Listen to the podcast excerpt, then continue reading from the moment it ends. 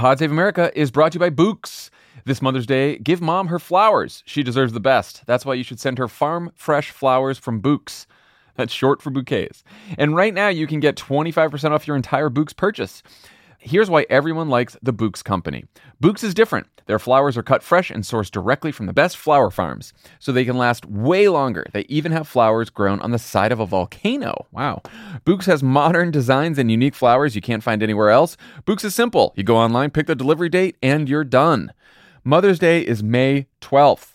Don't miss the chance to thank your mom. Order your Bouqs now. And with 20% off, you can send some to mom, wife, aunt, and even grandma. I am very happy that I'm reading this ad because now I'm remembering when Mother's Day is, and I'm going to order a whole bunch of Bouqs because they're fantastic flowers. Go to Bouqs.com and use promo code Crooked for 25% off. That's BOUQS.com. Promo code Crooked. Bouqs, promo code Crooked.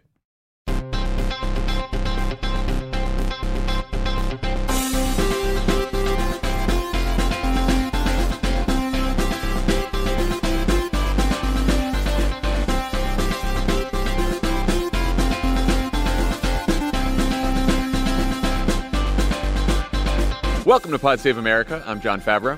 I'm Dan Pfeiffer. On today's show, the world awaits for a Manhattan jury to indict Donald Trump. Strict Scrutiny's Leah Litman joins to break down the strength of Alvin Bragg's case. And Tiny D pokes Trump as he continues to shrink in the polls. Speaking of, the trailer has dropped for an exciting new 8-part series from Crooked and iHeartRadio called Stiffed, which is about the rise and fall of Viva, the erotic magazine for women, started by porn king publisher Bob Guccione in 1973. Host Jennifer Remnick takes you on a wild ride through the story that rocked the publishing world. With a team of feminist writers and editors behind it, Viva had full frontal male nudity, Dan. That's penises. Just so you know. A fashion section run by Anna Wintour and cover stars like Bianca Jagger. But were they doomed to fail from the beginning? Trailer is out now. First episode drops March 30th. This is a really fun, great series. So excited for everyone to check it out. Listen on all the podcast platforms. I got a lot of dick jokes in just in the housekeeping, Dan. I read the housekeeping this morning. I set an over-under in my head of how far you would get through it before you started cracking up, and you beat the over by far. You did a great job. You're a true podcast professional. Okay, good. All right, let's get to the news. I don't know if you've heard, but it seems like Donald Trump may have gotten himself into a bit of a pickle. We are all patiently waiting for a grand jury in Manhattan to indict the twice-impeached frontrunner for the Republican nomination on criminal charges for paying hush money to porn star Stormy Daniels. The jury met on Monday, but we learned today, Thursday, that they won't be meeting again until next week for some unspecified reason, which means that next week is the earliest an indictment could come. But already, according to the New York Times, Trump has been preparing for his likely arrest by telling people he is excited about a potential perp walk and even mused about whether he should smile for the cameras. Meanwhile, without knowing any details about the potential charges or evidence against Trump, House Republicans are threatening to investigate Manhattan District Attorney Alvin Bragg, while the paid liars over at Fox are coming up with some pretty creative defenses of their guy. He represents 74 million Americans. And if he's the nominee, you're putting 74 million votes in prison. Settlements like this, whatever you think of them, are common, both among famous people, celebrities, and in corporate America. In this case, you can believe whatever side you want to believe, but paying people not to talk about things, hush money, is ordinary in modern America. There's no proof Trump slept with Stormy. There's no baby. And Trump didn't use campaign funds. There's no crime here. The only potential crime here, Mark, is that Donald Trump was an extortion victim. On a bookkeeping charge. He put a payment to a woman in the legal column. That was in the wrong column. Hillary put the dossier in the same column, and she got a fine. I think this is all going to blow over because I don't see any way that they're actually going to get Donald Trump to appear for indictment or any type of charge. If you're going to arrest a president, there better be a dead body or a suitcase full of cash. Or as Kilmeade says, a suitcase full of dead bodies. That's it. That's the new standard. A suitcase full of dead bodies is the only way that Trump could actually justifiably be charged with anything. Is that a thing that Kilmeade says? Do you think he like what's the context for that? I mean, you know, Dan, who among us hasn't paid hundreds of thousands of dollars to silence the porn star we had an affair with in order to win a presidential election?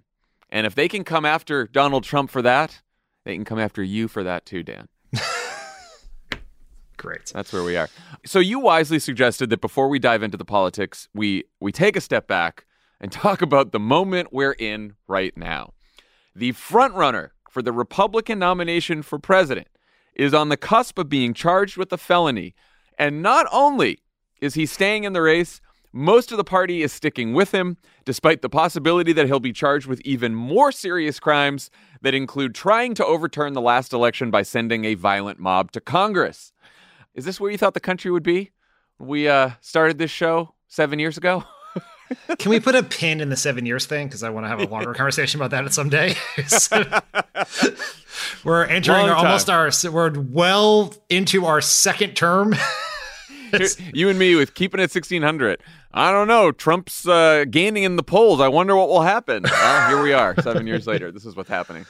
Okay. The serious point here is that the situation you just described about a man under multiple criminal investigations, likely to be arrested any day now, being the frontrunner for the Republican nomination, and therefore basically a coin flip away from returning to the White House in a couple of years, is the perfect statement about how we got Trump to begin with, and that the forces that brought us Trump haven't gone anywhere, that we have this deeply radicalizing Republican Party that exists in a dystopian media environment of propaganda and disinformation with declining trust in institutions, a mainstream media that has been absolutely gutted in terms of its reach and its credibility to be an arbiter of facts and reason and truth, and that the work still goes on, that even if Trump goes to jail at the end of this, even if Ron DeSantis wins this primary or Joe Biden beats both of them, is those forces still exist. They're bigger than Trump, and they're going to be what we ultimately have to confront. And it is, I guess, why 7 years later, we're still doing a podcast. I think it's a very small part of this, but I can't get over that fact. That's a lot of years. I mean, we have been hearing for months that the Republican establishment is finally done with Trump. They don't think they can win with him. They have to move on. Save us, Ron DeSantis. And here's the guy who just lost them the presidency and the midterms, about to get arrested for one of potentially many felonies. So naturally, they all took the opportunity to really twist the knife. This is a political witch hunt perpetrated by one of the far-left radical socialist district attorneys in Alvin Bragg. There is no limit, no end to the limits they will go to go after Donald Trump. I think what happens here is that President Trump will be stronger at the end of the day, but the damage done to the law may last for decades. It almost looks like it's an effort to detract. But at the very least, it's another example of two-tier system of justice. I just wrote a book a couple of months ago on exactly this topic. It's called Justice Corrupted, How the Left Has Weaponized the Legal System. I do every week a podcast, Verdict with Ted Cruz. Yesterday's podcast is an hour-long deep dive on the legal issues, explaining why the facts and law are utterly bogus. Talk about fucking sanctimonious. I mean, forget about Ron DeSantis. It's fucking I wrote a book and I also host a podcast. I mean, John, just slow your roll there, buddy. It kind of hits close to home. That is not how I preface my takes, by the way. It's exactly how I preface them. I just offer them. Well, you got to be out there. Look, this is a competitive content environment. You got to be out there promoting your stuff. What is wrong with these people? Forget about, we started with the moral implications of the Republican Party standing by a potential criminal. But just if you do the pure politics, and there are a number of Republicans, not all of them, but a number of them who are like, we can't win with Donald Trump. We need Trump's policies without the Trump baggage.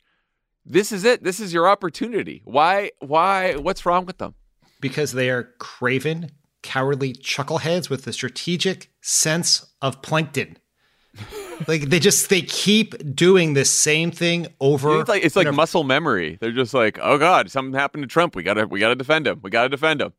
There is some short-term discomfort over moving away from Trump at any moment, right? After the first impeachment, the second impeachment, the Access Hollywood, January 6th, the potluck dinner with the Nazis, whatever it is, like at any moment you can do it, but you're going to take some shit in the short term. But they all believe, we know this from reporting, we know this from just common sense, that these Republicans believe that Joe Biden is incredibly beatable in 2024. And that Donald Trump, of all the candidates, gives him the least best chance to beat Joe Biden. I'm not saying that's an accurate assessment, but that's what they believe.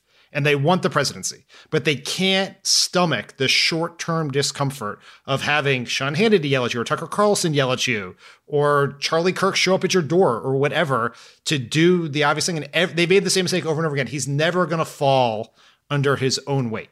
You have to move away. You have to take a stand. And they cannot do it. They will not do it. And every time they don't do it, it gets more difficult to do it the next time. I mean, just to try something out. You know, I'm not going to comment on an ongoing investigation. Nothing has happened yet. And in our justice system, you're innocent until proven guilty. So I continue to stand by Donald Trump until we know anything like that. Even if if you don't want to get any shit from Trump or the base or the MAGA media, you could say something like that. But instead, they're like, we're not just standing by Donald Trump. We're going to investigate a local prosecutor for an indictment that hasn't yet arrived. And we're going to take federal funds away from the Manhattan District Attorney's office, the Law and Order Party. We're going to say no Manhattan District Attorney because he may indict our guy. It's wild. I don't have it in front of me, but did you see the Rand Paul tweet that said, "Yeah, the prosecution of Donald Trump is one of the greatest abuses of power of all time. The prosecutor should be thrown in jail." Yes, right. Yeah, yes. It honestly says it all about the Republican Party right there. It's not hypocrisy, because this is where we've talked about this before. But we get into no one cares about when you point out someone's hypocrisy. It is basically just like no. We have a different set of rules for us. We get to win all the time. We get to do whatever we want. We are above the law. And you're not. Everyone else isn't. It's Donald Trump and those of us who are Donald Trump loyal followers. And then it's everyone else is the enemy. And we can do whatever we want to the enemy. That's it. That's the thought. I know you're going to get into the legal analysis with Leah, but what do we know about what happens next? And just from a political logistic standpoint, like, how a criminal defendant runs for president while being tried for a felony? Well, let's start with the logistics. Yeah. So here's what happens. The grand jury renders an indictment. Donald Trump either gets arrested or he turns himself in, at which point he is stripped naked and he is marched down 6th Avenue, Game of Thrones style. Okay. Now you're just trying to get me excited. Just wait. And he gets marched down 6th Avenue, Game of Thrones style, where all of the people who made this happen, the stars of the resistance, get to yell shame at him. We got Mueller, Comey, the Krasensteins, the guys from the Lincoln Project. Fauci is there for some reason. Fauci is there. The Jim Acosta shows up at the end to shout some questions. They let Michael Avenatti out of house arrest. I think he might be in solitary confinement. He's in a real prison. Anyway, there's a chance we might get invited.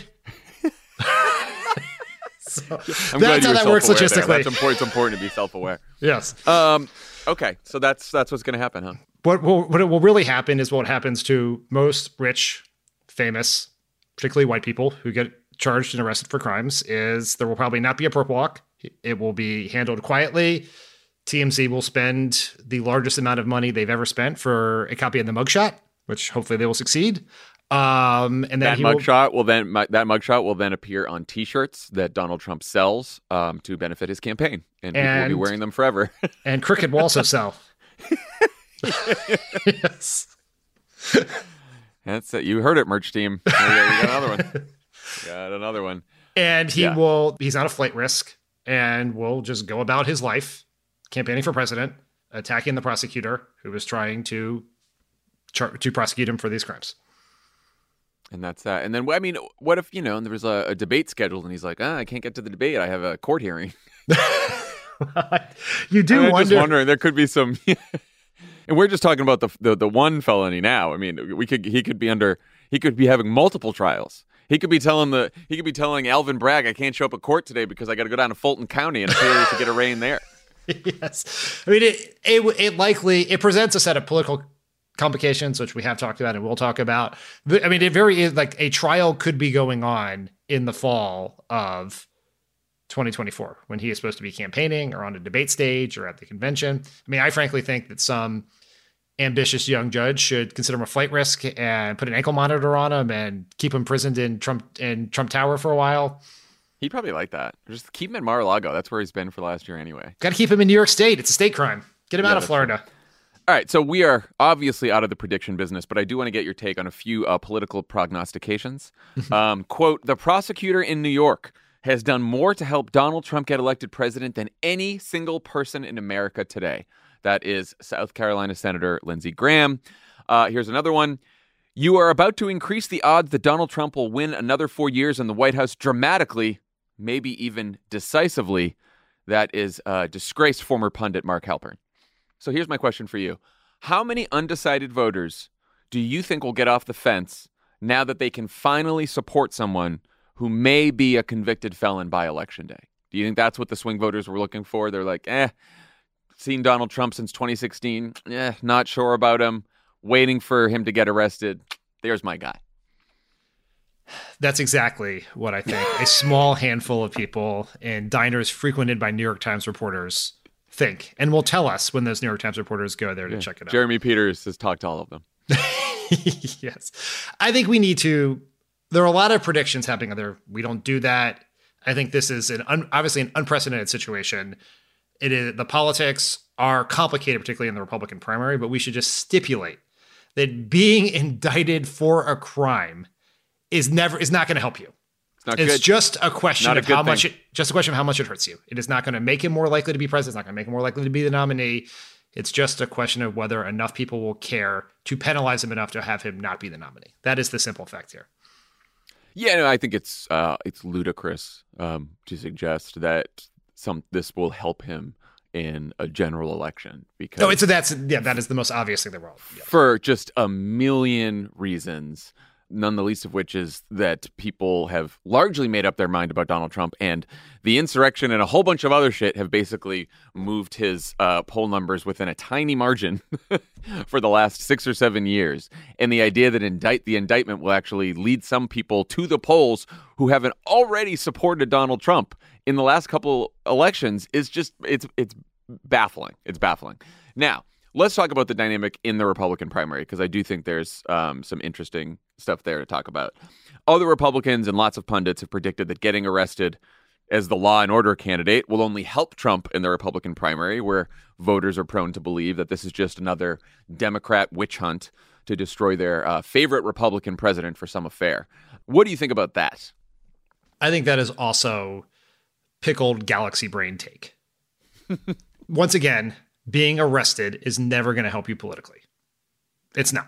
It is going to complicate, like you said, to complicate Donald Trump's campaign logistically, but also politically, because whenever you have a primary to choose a nominee to run against a sitting president, the dominant issue, the one that trumps everything, ideology, morality, everything else, is electability. And to Donald Trump potentially facing criminal prosecution in the fall of the election year creates a pretty strong electability argument for his opponents to make against him. I'll give you the other argument. Again, I keep making these other arguments that I don't actually believe, so please don't tag me with them.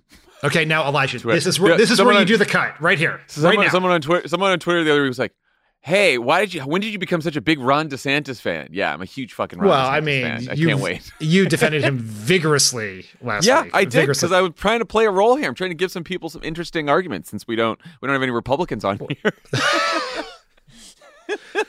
Okay, on this one, this would be the electability argument. And Trump's already trying to say this, which is Trump is the one that Democrats fear most, which is why the Democrats and the liberal establishment and the media, they're all trying to take Donald Trump down. And this is, whatever you think about Donald Trump, this is a massive injustice, and it's a political prosecution, and they're going after him, and so they're going after you. And then, you know, you got a bunch of Republican voters who are like, and again, there's like the Trump fans who it's not going to matter for. There's the people who've decided we're all in on DeSantis or someone else. We don't want Trump. And then there's like the swing voters in the Republican primary who's like, I like Trump, but I'm willing to entertain alternatives. But I'm not sold on DeSantis, but I'm thinking about it.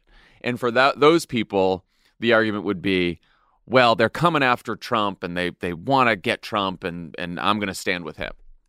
This is the argument that Ross Duhat made this argument in the fucking New York Times. And I didn't find it super compelling, but it was an argument. I mean, the point here is on its own, it does not help Trump for sure. On its own, it doesn't end his campaign either. How Trump handles it and how Ron DeSantis handles it, which we'll talk about, is going to dictate this. And we do know in the past that Donald Trump, when he is the center of attention and the center of a controversy where a bunch of the people that Republican voters has identified as the wrong kinds of people line up against Trump, he strengthens. It's why his numbers went up during impeachment. And why his numbers with Republicans went up after the FBI raid on Mar-a-Lago. And so that could happen again in the short term. But how Ron DeSantis handles it, how Trump behaves, will determine the end result here and the actual impact. We're not going to know the impact of this for months because there may be a quick, bump in numbers. It could be real, it could be statistical noise after an arrest, but there's a long-term impact here and it can't be viewed just in a vacuum because there are other charges potentially to come, other arrests, other things are going to happen. And the question is, is the full weight of that too much? Does it make Trump seem like a loser? Because in Republican politics, loser is much worse than criminal. Yeah, oh yeah. Yeah. And I do think, the other side of that argument for those swing Republican voters is just what you said, which is they're like, I still like Donald Trump. Maybe I think the prosecution was unfair, but like, we got to win. We got to beat Joe Biden. This guy's getting indicted for all these things. Why not just go with Ron DeSantis? That's the other side of that argument. How much do you think it matters politically that breaking campaign finance laws is a less serious crime than hiding nuclear secrets in your beach house or plotting a coup that ended up turning violent against members of Congress? If you needed evidence that there is not some giant top-down deep state conspiracy against Donald Trump, it would be that this crime is coming first. Because it is very serious. It could have very real impact, but just when you lay them all out, you have a 7-year-old, as old as this podcast, 7-year-old crime emanating from personal conduct compared to deeply dangerous handling of classified information while president and engineering a violent coup against the United States. This one clearly has less substantive, moral, and political impact than the other two. And if we were deciding this would not come first. This would probably come last. Doesn't mean it's not significant. Doesn't mean he shouldn't be held accountable for it. Just from a purely political point of view, this is the easiest one for Republican voters looking for a reason to stick with Trump to use as permission structure to do so. I don't know. I think it's a nice little appetizer. It's a first. Oh, you think it's a moosh? I think you get one. Look at Alvin Bragg indicts the guy. The world doesn't end. Knock, knock. Knocking on wood.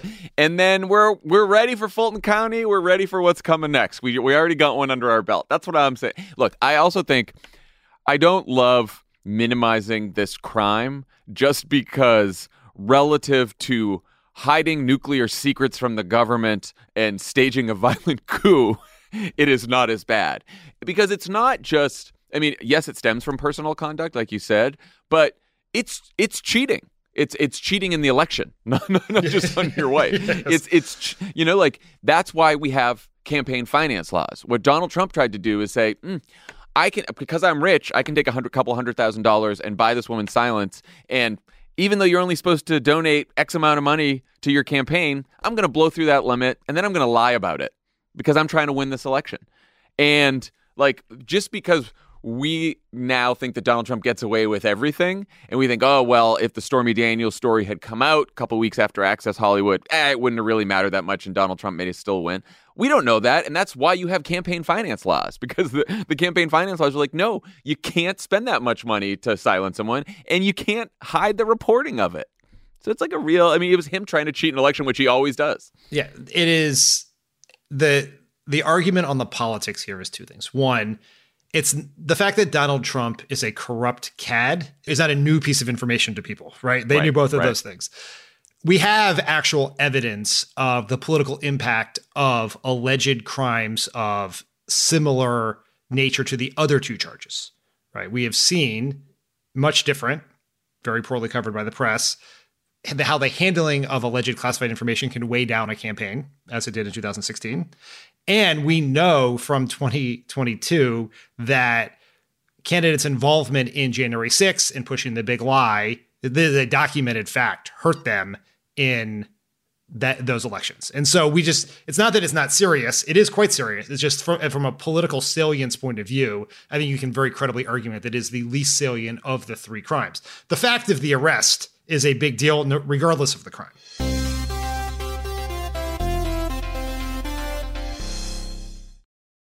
Pod Save America is brought to you by Fast Growing Trees. Did you know Fast Growing Trees is the biggest online nursery in the U.S. with more than 10,000 different kinds of plants and over 2 million happy customers in the U.S.? I know now.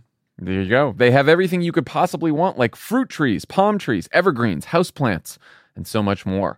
Whatever you're interested in, they have it for you. Find the perfect fit for your climate and space. Fast Growing Trees makes it easy to order online, and your plants are shipped directly to your door in 1 to 2 days. And that's so fast. It's so fast. And along with their 30-day Alive and Thrive guarantee, they offer free plant consultation forever. Let me tell you, I'm not very good at keeping plants alive, but they sent us a little tree, and it is... a ficus. It is both alive and thriving. Wow. Yeah. Wow. Big, beautiful leaves. Big leaves. Big leaves. I love the looks of it. Looks great. It came really fast. Perfect. This spring, they have the best deals online, up to half on select plants and other deals. And listeners to our show get an additional 15% off their first purchase when using the code Cricket at checkout. That's an additional 15% off at fastgrowingtrees.com using the code Cricket at checkout. Fastgrowingtrees.com, code Cricket. Offers valid for a limited time. Terms and conditions may apply. This show is sponsored by BetterHelp. How do you cope when there's something weighing on you or something you need to get off your chest? You know the best way to do it? Best way to cope is to talk about it. Not just cram it down, not do what generations of New Englanders have done, just stuff their feelings down, maybe cover it with a coat of booze. No. You got to talk to someone. You got to work it out, get it off your chest. And just by doing that, you will feel better. We all carry around different stressors, big and small. When we keep them bottled up, it can start to affect us negatively. Therapy is a safe space to get things off your chest and to figure out how to work through whatever's weighing you down. If you're thinking of starting therapy, give BetterHelp a try. It's entirely online, designed to be convenient, flexible, and suited to your schedule. Just fill out a brief questionnaire to get matched with a licensed therapist and switch therapists anytime for no additional charge. Get it off your chest with BetterHelp. Visit betterhelp.com/PSA. Go today to get 10% off your first month. That's BetterHelp, HELP.com/PSA. Hey, it's Lovett, and I'm on my way to your city. And by on my way, I mean I'm still in the shower, but still about to head out. Love It or Leave It Live on Tour is heading all over the country. We'll be in Charlotte, Asheville, Boston, Madison, Chicago, and Pittsburgh. And if we're not coming to your city this time, I'm sorry, the country is too big. Take it up with the Pioneers. To learn more and get tickets, head to crooked.com/events. So the other big Trump crime news this week was an appeals court order that his lawyer, Evan Corcoran, has to testify in the classified documents case because attorney-client privilege doesn't apply when you help your client commit a crime. The appeals court upheld a federal judge's finding that the government made a prima facie showing that the former president committed criminal violations. That was from the federal judge's order. How do you think an indictment in this case, or in the many other Trump investigations, Fulton County, the other Jack Smith investigations around January 6th. I believe the Manhattan or the New York State has some other business investigations they're doing. There's something about Truth Social and the SEC. There's a multiple investigations. There's a civil rape trial going on right now. Thank you. That's another one. So how do you think additional indictments change the political calculus? It is a question. I do think it's just amazing that in a basically year and a half period, Donald Trump's had two different lawyers help him commit two different crimes. He's the second time. Like, it's courts don't lightly undo attorney-client privilege. It has now happened twice with two different lawyers and two different crimes, which is just wild. We know from all the polling that Republican voters still like Trump. He still has a high approval rating. They think he was a great president. It's just a question of whether all of this noise weighs him down. And the more indictments you have, the more arrests you have, the more trials you have, the more noise. It reminds people of the baggage. And it emboldens Ron DeSantis's case to be the alternative. Trump without the handcuffs is essentially his pitch now.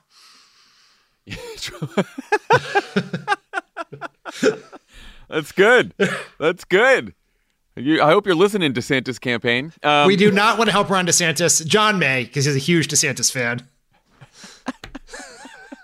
Look, at some point, there's a lot of people out there who's going to have to actually pick between Ron DeSantis. We're not one of them. We do not have to. Isn't that nice? Isn't that nice? Look, I know that you're fine with another 4 years of Trump. I'm not. That's what you're saying. That's your position on this. That's what I'm doing. All right. So not a lot of Democrats, except for us, are talking about Trump's impending arrest. Joe Biden isn't. Should he be? I don't think so, but I figured I'd ask you. If not, should some Democrats be making the case that if not, hitting Trump for these charges, at least hitting Republicans in Congress for trying to investigate a state prosecutor because they think Donald Trump is above the law? I do not think Joe Biden should talk about this. I think it complicates, even though this is not a federal case where the prosecutors essentially work for Joe Biden, it complicates things. It probably helps Trump for Joe Biden to be commenting on it. So I can't imagine he would do it. He won't do it. There will be people arguing he should do it. I think those people will be mistaken. I think Democrats should make the case that Republicans are focusing on all of this dumb stuff, on protecting Donald Trump, on investigating the investigators, instead of doing all the things people actually want them to do. Raising wages, lowering costs, making healthcare more affordable, averting the debt ceiling crisis that's coming. All of those things that we know people care about that they're not doing, so they can do all this other stuff in the service of politics for Donald Trump, for MAGA Republicans. I think that's the case to make. Yeah, I just think that I don't think that a Democrat talking about this outside of Joe Biden, which I agree, like he can't just be getting into a prosecution. I don't think that elevates it in the media as much as the facts of the case. Yeah, president's being arrested. It's up. It's right. That's gonna you're not gonna need a Democrat to go out in front of the cameras and say that. That's in the news. That's in there. All right. Let's talk about the other major political figure who hadn't weighed in on Trump's impending arrest until this week, Governor Ron DeSantis, a.k.a. Meatball Ron, a.k.a. Tiny D. Here's what he finally had to say. I don't know what goes into paying hush money to a porn star to secure silence over some type of alleged affair. I can't speak to that. But what I can speak to is that if you have a prosecutor who is ignoring crimes happening every single day in his jurisdiction, and he chooses to go back many, many years ago to try to use something about porn star hush money payments, that's an example of pursuing a political agenda. I do appreciate that he said porn star hush money payments multiple times in that answer.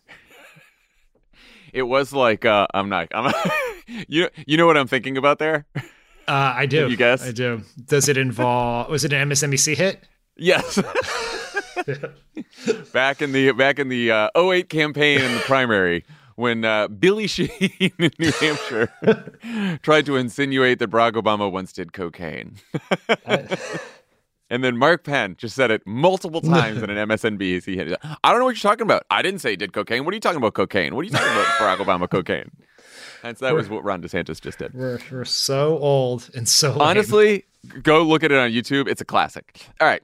Tiny D later sat for an interview with Piers Morgan for an interview with a Fox streaming service that he also wrote up in the New York Post. What a sentence. The headline was, in the New York Post for Piers' story, Ron DeSantis rips Trump's character, chaotic leadership style. Here's what he said. What are the differences between you? I mean, obviously, you know, the approach to COVID was different. I mean, you know, I would have fired somebody like Fauci. I also think just in terms of my approach to leadership, you know, I get personnel in the government who have the agenda of the people and share our agenda. So the way we run the government, I think, is no daily drama, focus on the big picture and put points on the board. What is your favorite nickname that Trump's given you so far? Is it Ron DeSanctimonious or Meatball Ron? I don't know how to spell DeSanctimonious. I don't really know what it means, but I kind of like it's long. It's got a lot of vowels. I mean, so we go with that. That's fine. You know, you can call me whatever you want. I mean, just as long as you also call me a winner. Yeah, ripped Trump's character there. What do you think of Tiny D's strategy? I just want to say that every time I hear Ron DeSantis' voice, it's like the first time all over again. It's always, it doesn't get less annoying over time. It's just you're constantly shocked at how annoying it is. I don't know. I'm a fan of Ron DeSantis, of course. But like, I don't know if that's going to wear well, that voice. Yeah, you do Ron DeSantis with the on mute with the subtitles on when you watch your boy. Way back in the day. You may have been there for this, but we watched a focus group about the new House Republican majority, and they played a lot of footage of Eric Cantor. Oh, yeah. He's another one with a bad voice. With a voice, and the focus group crowd just revolted against Eric Cantor's voice. And I really feel like that's how it's going to play for Ron DeSantis. Anyway, we do substantive criticism here. No theater criticism. Hey, I'm just telling you what the voters care about. Not saying it's good, not saying it's bad. Yeah.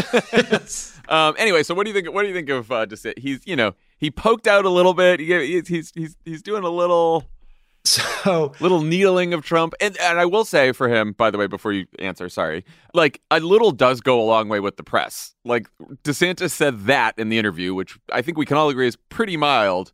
And the New York Post wrote it up as DeSantis rips Trump's character. I mean, that is going to happen 1,000 times, and he should be savvy enough to know that because the press is always spoiling for a fight between politicians. Yeah. But they're particularly spoiling for a fight between Ron DeSantis and Donald Trump for a whole host of reasons. What I think as a strategy, this is you see basically what DeSantis said there is the core strategy of his campaign. Like I bet in a whiteboard in the DeSantis headquarters to be, it is that. It's how do you, if your lane is Trump without the baggage or the handcuffs, whatever, and you're going to be less chaotic and you have to find one issue to differentiate yourself on. And that issue is obviously COVID because it's the place where you are known for terrible reasons for your quote unquote success in COVID, where in the Republican Party, success is measured by libs owned, not lives saved. And I let a bunch of old people die. That's where I'm running on. And so you pick Fauci, right? So you, like that makes all that is the strategy. But I feel like DeSantis needs to show, not tell. He basically just read the whiteboard to the people. Instead, you want to demonstrate those things without being so explicit about it. And he walked sort of right into a trap here where he did, you know, he was sort of faced with a binary choice, defend Trump like everyone else, or use his opportunity to differentiate yourself. And the worst decision in politics is not the wrong decision, it's no decision. And that's what he did here. He tried to do both, and I think he pleased no one. And you see in the press coverage, it's shitty for him all across the board, I think. And by the way, something similar happened with him on Ukraine. He tried to walk back his statement that his campaign put out to Tucker Carlson about his position on Ukraine, calling it a territorial dispute.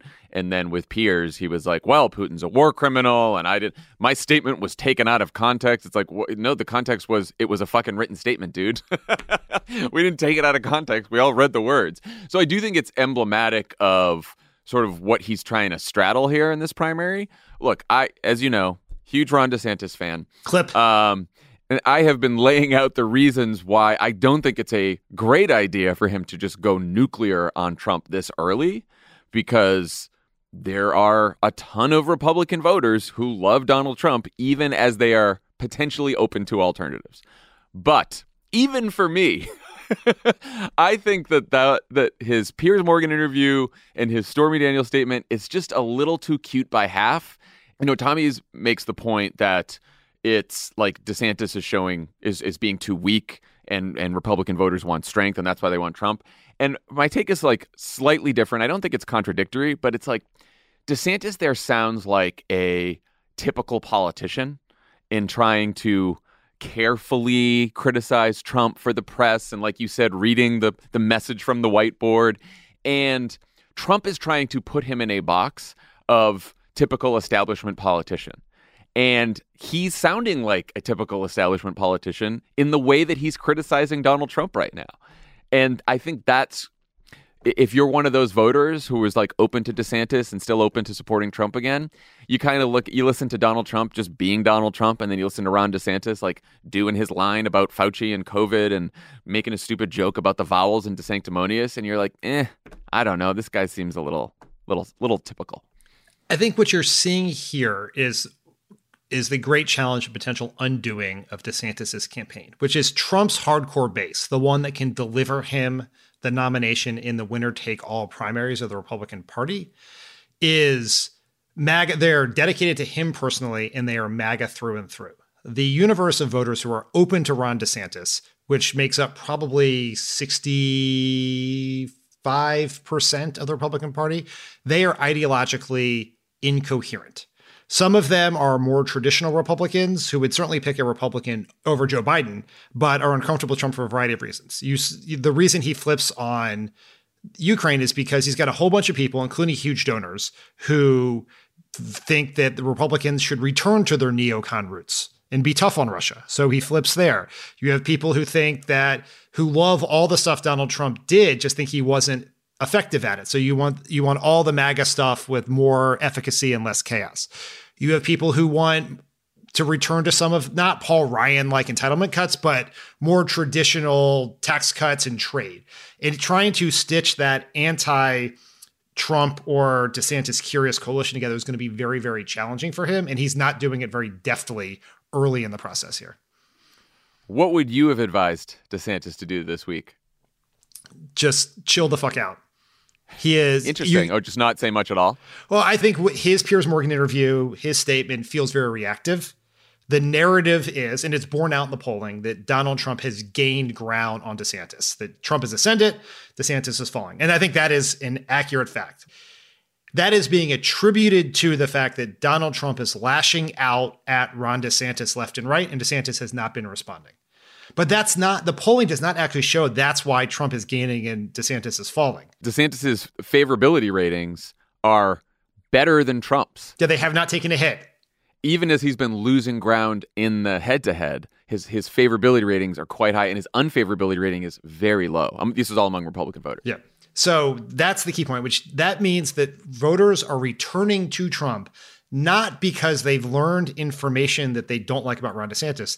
They're just being reminded why they like Donald Trump, that he hasn't been involved in some sort of major embarrassment recently, like losing the primary or dining with Kanye West or all that. He is just owning the news like he does so well. And Ron DeSantis was everywhere right after the midterms, and he's faded into the background. And so you don't be reactive Trump. I think in this case, I would have just gone after the prosecutor if I was Ron DeSantis. I would have said as little as possible, just gone after the prosecutor and said, I'm focused on my legislative session doing X, Y, and Z.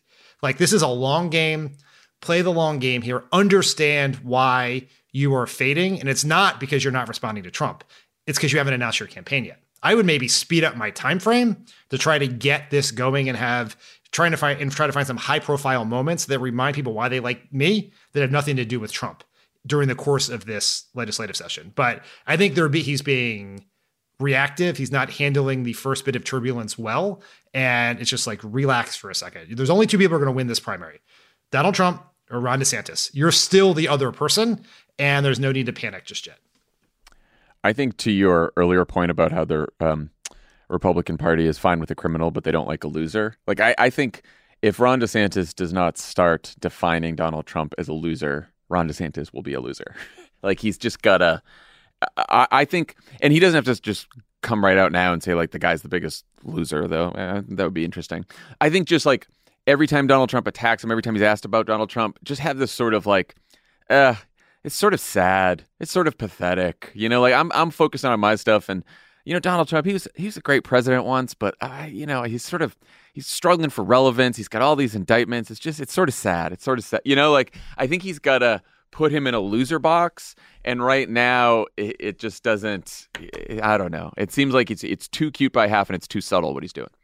I think it's actually the opposite of subtle. I think it's too just obvious. Transparently political. Yes, too transparently political. Yeah, it is for subtle people, in the sense that it's for people who are tuned in like us, right? For most voters, they have no fucking idea that Ron he's getting the worst of all worlds. He is pleasing no one. He's getting all the downside, none of the upside, and he just has to. And this is the question. He has not faced real political turbulence in his life, and how you handle that. Like when we work for Obama, right?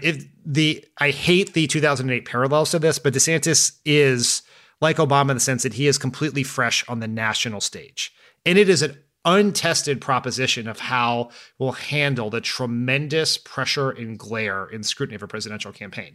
And it's possible he can't handle it. It's very possible he can't. We're going to find that out pretty quickly here. And he hasn't had anything like this because he's been in Florida only talking to MAGA-friendly press outlets. I know, and just like holding press conferences where he fucking owns the libs, you know? And it's like, if that's the only clips people see, then like, yeah, Republicans are going to like him. But when he has to actually sit down, do interviews, do press conferences, do all this kind of shit, like that's the real test. It's so funny that right now we're talking about him being completely in safe spaces, and we're talking about him venturing out into dangerous territory by speaking to slightly more pro-Trump MAGA media people. It's not like he's not sitting down with the ghost of Tim Russert for Meet the Press, right? He just has to. He might have to talk to either Ducey or something. Like, he doesn't know. Oh boy, Tiny D. Okay, when we come back, Dan will talk to Strict Scrutiny's Leah Litman about the case against Donald Trump.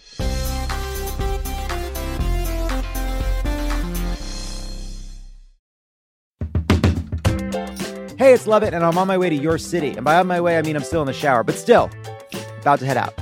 Love It or Leave It Live on Tour is heading all over the country. We'll be in Charlotte, Asheville, Boston, Madison, Chicago, and Pittsburgh. And if we're not coming to your city this time, I'm sorry, the country is too big. Take it up with the Pioneers. To learn more and get tickets, head to crooked.com/events. Are you like me and tracking the polls obsessively this election year? Well, Dan Pfeiffer's right there with you, and he's taking them seriously, but not literally. Take an average of the polls. Don't forget about any one poll. And the thing that we try to tell everyone in every episode of this podcast is a poll that has Biden up to and a poll that has Biden down to, they all tell you the exact same thing, which is this is a very, very close race. The goal of this podcast is to help people understand polling and freak out about it just a little bit less. Explore the latest polls, what they actually mean, and whether or not it's time to hit the panic button. Tune into Polar Coaster with Dan Pfeiffer, Crooked's latest subscriber-exclusive show. To get access, subscribe to our Friends of the Pod community only at crooked.com/friends. Donald Trump can't leave the courtroom, so just to rub it in a little, Pod Save America is going on tour. He's probably asleep right now, but if he were conscious, he'd be so, so jealous. The Democracy or Else tour begins in Brooklyn on June 26th, followed by Boston on June 28th. Then we go to Madison, Phoenix, Ann Arbor, and Philly. See all the tour dates and get your tickets now at crooked.com/events.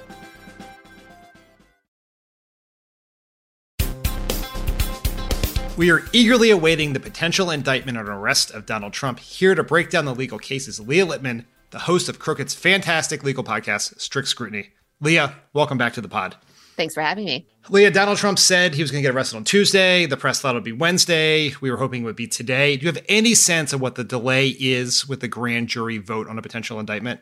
I mean, we always knew we needed to take him seriously, not literally. So the day of the week was a little beside the point. But basically the way grand jury proceedings work is they impanel a grand jury, and that grand jury hears a bunch of different cases, but it might not actually sit on days it was scheduled, and their proceedings aren't actually public. So the grand jury wasn't actually seated, I think, either on Tuesday or maybe even Wednesday. And it looks like Thursday is the first day in which they're actually going to sit down and hear cases and decide whether to issue indictments. So it's really about the scheduling of the grand jury and the secrecy of those proceedings. This maybe sounds like a crazy question, but do we have any reason to believe the indictment is actually imminent other than Donald Trump's post on Truth Social? Or are we just going off of wishful thinking or something like that? I think it is largely based on things that are coming from his camp, in part because grand jury proceedings are generally secret. I mean, we don't necessarily know whether someone has been indicted unless they make it public, or until they've been arrested. Now, having said that, there has been some suggestion and piece of evidence otherwise that some things are happening, you know, interviewing other people close to the Trump camp, and other people seemingly, you know, being asked questions or becoming involved in this New York-based investigation in a way that it looked like it had died down, you know, a few years back. So there are some pieces of corroborating evidence, you know, for his statements. In general, what happens after the indictment? Just help us understand the process. Talk to us like the non-lawyers that we are. Will he get frog marched? Will there be the perp walk America deserves? How soon could a trial happen? Just what's the basic process here? Sure. So after an indictment, there will be a determination about whether, you know, someone will be held before trial or during trial. And that might be a point in which an arrest happens. There will then be a determination about whether someone will be held with or without bail, you know, before trial. And then there will be a trial. Unfortunately, the timing on these things is all over the map. It really depends, you know, what priority the prosecutors give this case relative to others, as well as what other kinds of cases they are trying to bring. And so it's impossible to know what sort of schedule we are looking at. You know, the only kind of legal constraints are you have a constitutional right to a speedy trial, but that's a pretty toothless guarantee. And as long as it happens within, let's say, a year, a few years, it's going to be fine. So it really depends on how the office tries to proceed. So there's no guarantee this will happen before the election, were there to be a trial? No guarantee, although you kind of have to think that they don't want this hanging over their heads, you know, for some uncertain period of time and indefinite point in the future. But again, that's just my own intuition. Our understanding of what Donald Trump is being investigated for and maybe indicted for involves hush money payments to a woman he had an affair with. People get money in exchange for their silence all the time in the course of business and in cases. Why is this one a crime? What crime did Donald Trump allegedly commit here? So the New York state crime is falsifying business records. So, you know, you have to report payments, you know, that you are making as part of your business, and you have to report them truthfully. You know, that is just a state requirement. And the charge of falsifying business records is actually a pretty common one that New York prosecutes all the time. But what makes this case potentially different is falsifying business records is typically a misdemeanor. And here it looks like they might be trying to charge him with a felony. And in order to charge him with a felony, you have to show that the business records were falsified, you know, with an intent to commit some other crime. And we don't totally know what that other crime is. You know, it might very well end up being federal election law or campaign finance violations, where basically the allegation is they used this money for the benefit of the campaign, but didn't disclose it as such. So that's the general theory, falsifying business records, and they're trying to elevate it or escalate it up to a felony charge by proving that the business records were falsified in order to commit some other crime, likely violation of federal campaign finance law. That's a federal law. This is a state case, but that works because the business records falsification is in service of that federal crime?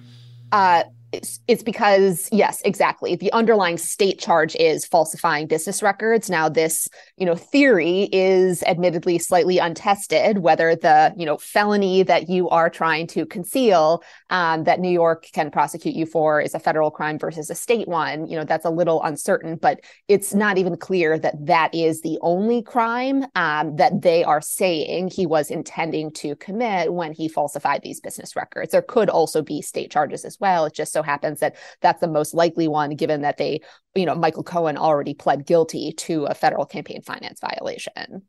So in other words, we're all making a whole bunch of judgments and speculation based on an incomplete set of facts. Is that fair to say? Exactly. I mean, this is the world that Donald Trump has forced us into. Yes. Okay.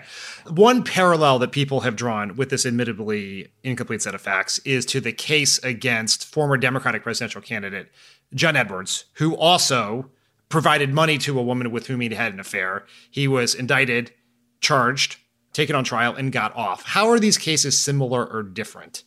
Sure. So they're similar in that the allegation there was a payment made to an individual to keep them quiet. And the allegation was keeping that individual with whom John Edwards had an affair quiet was a benefit to the Edwards campaign.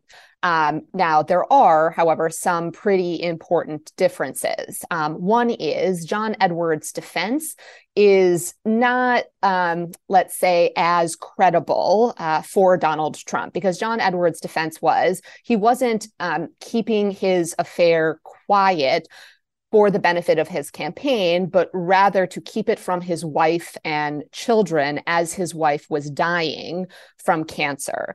And it's not just that he said that, it's also that he continued to pay the woman with whom he had an affair after the election. And so that gave his defense some additional credibility there. Now, how believable is it that Donald Trump doesn't want anyone to know about his infidelity? Right? Like, it's just not that credible. And on top of that, you don't have, again, just based on the admittedly speculative, incomplete facts we are working with, a piece of evidence that suggests he continued to make these payments, after the election, because what he really cared about was, public opinion or his wife's opinion or his, family's opinion about, who he was sleeping with. Let's presume for a second that the crime is the one you suspect it may be, involving campaign finance violations because of the falsified business records. If that is the case, how difficult a case do you think that is to prosecute? Does it give Trump a real opening to get off here? Like, what's your legal analysis of the kind of case that Bragg would bring under those circumstances? I mean, the misdemeanor charge, falsifying business records, that seems pretty straightforward. Proving the predicate or enhancement felony seems more difficult. And it's more difficult in part because it turns on what Donald Trump's intent was. And proving intent, that is like what is in someone's mind, is always a little bit difficult. I think, frankly, particularly true when you're dealing with someone who's a serial liar, who has like a pretty agnostic relationship with the facts. And so you don't really know when all of the things or which of the things they say are actually true. Now, that being said, it can't be the case that just because someone is a perennial liar means they can never be convicted of an intent crime and a campaign finance violation. And here you also have, the additional fact that Michael Cohen pleaded guilty to this very offense, and that's got to help the conviction. So is it possible he could be convicted? Yes. Is there a way in which he could get off? Yes. I mean, part of what is the atmosphere around this case is that it would have been possible, it could have been possible for a state prosecutor to bring this charge, 4 or 5 years ago. It's been possible for federal prosecutors to, bring a federal campaign finance charge, ever since we knew these facts and ever since the Michael Cohen plea, and they haven't. And I think that, unfortunately, that atmospheric aspect of the case might color people's assessments of whether they think he is, in fact, guilty. And If he were to be found guilty, it's life in prison, right? This is it. Throw away the key. That's how it goes. Our criminal system is, in fact, overly punitive and overly harsh. Yes. But it's not actually going to be life in prison. There's a wide range of different punishments that might happen, just depending on, whether he's convicted of a misdemeanor or felony. And if he is convicted of the felony and, what charges they bring. So it's really impossible to tell at this point. But I don't think we're looking at life without parole. Oh, well, there you go. Okay. I'm now going to put you in the position of a deeply uncomfortable hypothetical situation. Uh-oh. Okay. Yeah. Imagine this. Donald Trump has found himself destitute. He needs legal representation. The court appoints you to be his pro bono attorney. How would you, legal expert, and I can promise you no one who's working on Trump's legal team is going to hear this, so give us your best stuff. How would you defend Donald Trump? Were you his attorney?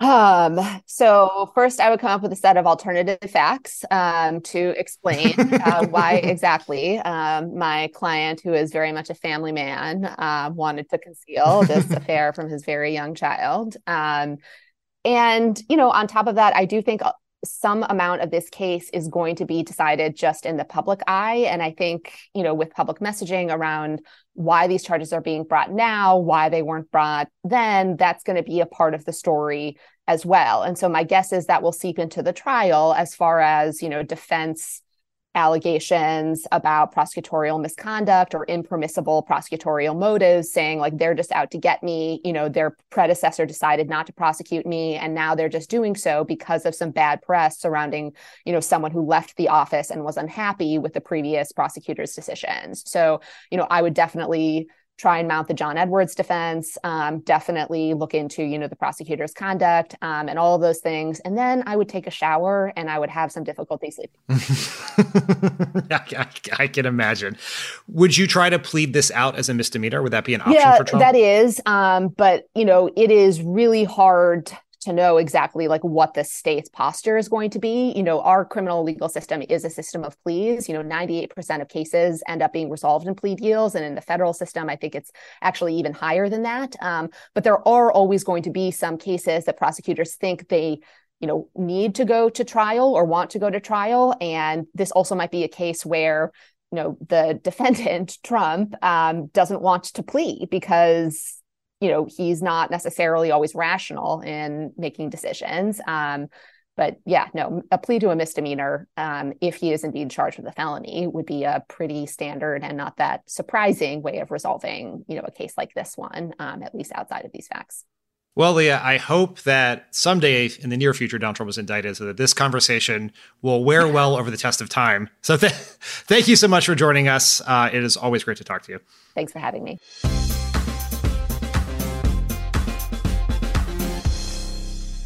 Thanks so much to Leah Litman, and don't forget to follow us at Crooked Media on Instagram and TikTok while it's still around, and at Pod Save America on Twitter. Subscribe to Pod Save America on YouTube for access to full episodes and other exclusive content, and, consider dropping us a review if you're so inclined. Everyone have a great weekend. We'll see you next week. Hopefully the indictment fairy will come. Have a great weekend. Bye, everyone. Pod Save America is a Crooked Media production. The executive producer is Michael Martinez. Our senior producer is Andy Gardner-Bernstein. Our producers are Haley Muse and Olivia Martinez. It's mixed and edited by Andrew Chadwick. Kyle Seglin and Charlotte Landis sound engineered the show. Thanks to Hallie Kiefer, Ari Schwartz, Sandy Gerard, Andy Taft, and Justine Howe for production support. And to our digital team, Elijah Cohn, Phoebe Bradford, Milo Kim, and Amelia Montu.